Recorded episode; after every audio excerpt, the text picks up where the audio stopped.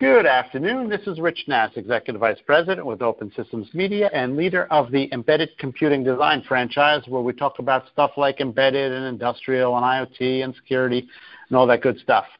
I am here for this week's Five Minutes with Discussions. This week, my guest is Alan Grau. He is the Vice President of IoT for Embedded Solutions for Sectigo.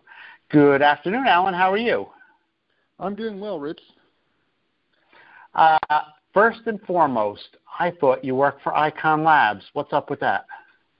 Yeah, so in May, Icon Labs was acquired by Sectigo, and so now we are uh, part of Sectigo and continuing on really the same mission, but just inside a little bit larger organization. Oh, well, that's cool. Okay, so that means we're going to have a similar conversation. Um, so let's get right into this. Let's talk about... Um, some of the things that embedded developers can do to protect their uh, Internet of Things and connected products in the field. Um, what are some of the things that they need to be concerned about? Well, in many ways, an embedded device is really no different, from a, from a cyber point of view at least, from a traditional desktop or server. It's many of the same types of threats. You have to be worried about protecting the data on the device, the data in transit, making sure that you're protected from cyber attacks. Obviously, the way we do that's a little bit different because we can't run those same software programs that would run on those big iron environments or a laptop even in an embedded device. But three specific things are secure boot, just having the software to ensure that the device is running authentic firmware, having strong, having a hardware-based secure key storage. So when you're doing authentication, you've got a hardware module to protect those private keys. And then the other one is is just using certificate-based authentication. So when you're doing T L S, that you've got mutual authentication based on a P K I infrastructure that allows really cryptographically strong authentication.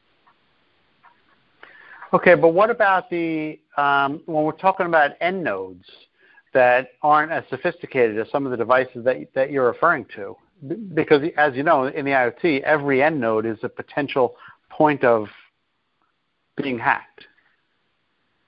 Absolutely, and really what Icon Labs' mission was all about was building software solutions for security that were very scalable. As I said, the attacks and the threats are very similar, but the solutions are different. So we've built very scalable solutions for these devices. And in some cases, that means maybe you're not running T L S, maybe you're running something like D T L S or a custom protocol. Uh, so some of the, the techniques may change. Um, the types of security elements you may use may change. But really, it's the same threat, so providing a, a scalable solution that will work in these limited resources devices um, is really critical. But um, but ensuring that security is built in by design early in the process is still critical. Okay, so you say early in the process, and that's usually um, an issue because early in the process is, is defined at, at a different point by different people. Um, in a perfect world, it should be right at the very beginning, but we know that that's not all, always the case. So what is the right way to do that? I mean, if if you don't design it in from from day one, are you out of luck, or is, is there a way to do it? No, those are many of the trade-offs that, you know, I spend a lot of time talking to folks about. And you're right, in a perfect world, when you're developing requirements and specifications, you would include requirements for security, and then you can look at your hardware design with that in mind and build from the ground up um, and make those appropriate choices. But it's important to be pragmatic. You know, if you've got a legacy device that's in the field and you're going to continue to update that for the next four or five years, you can still add security features to that legacy device, and it's important to do so. So there's no one-size-fits-all or perfect solution. It's really just a matter of taking a look at the place that you're at and designing a pragmatic approach for your specific situation. Okay. Are there some specific rules of thumb that people should be aware of? Well, I think there's a number of best practices. Um, and, you know, and some of those are doing things like hardware-based secure key storage.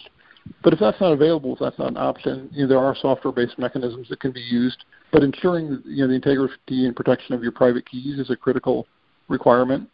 Having some sort of code signing solution that allows your secure boot and validation of the code running on the devices is another. Um, and again, there's you know, strong authentication is another one that I'm a big believer in, and that's part of why we're now part of Sectigo, uh, is they've got very strong identity solutions. But again, it's really just a matter of you know, looking at those best practices and seeing what will work pragmatically in a given solution or situation. Excellent. That's great.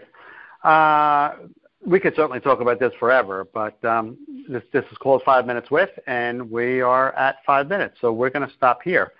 Um, that was Alan Grau. He is the Vice President of I O T for Sectigo.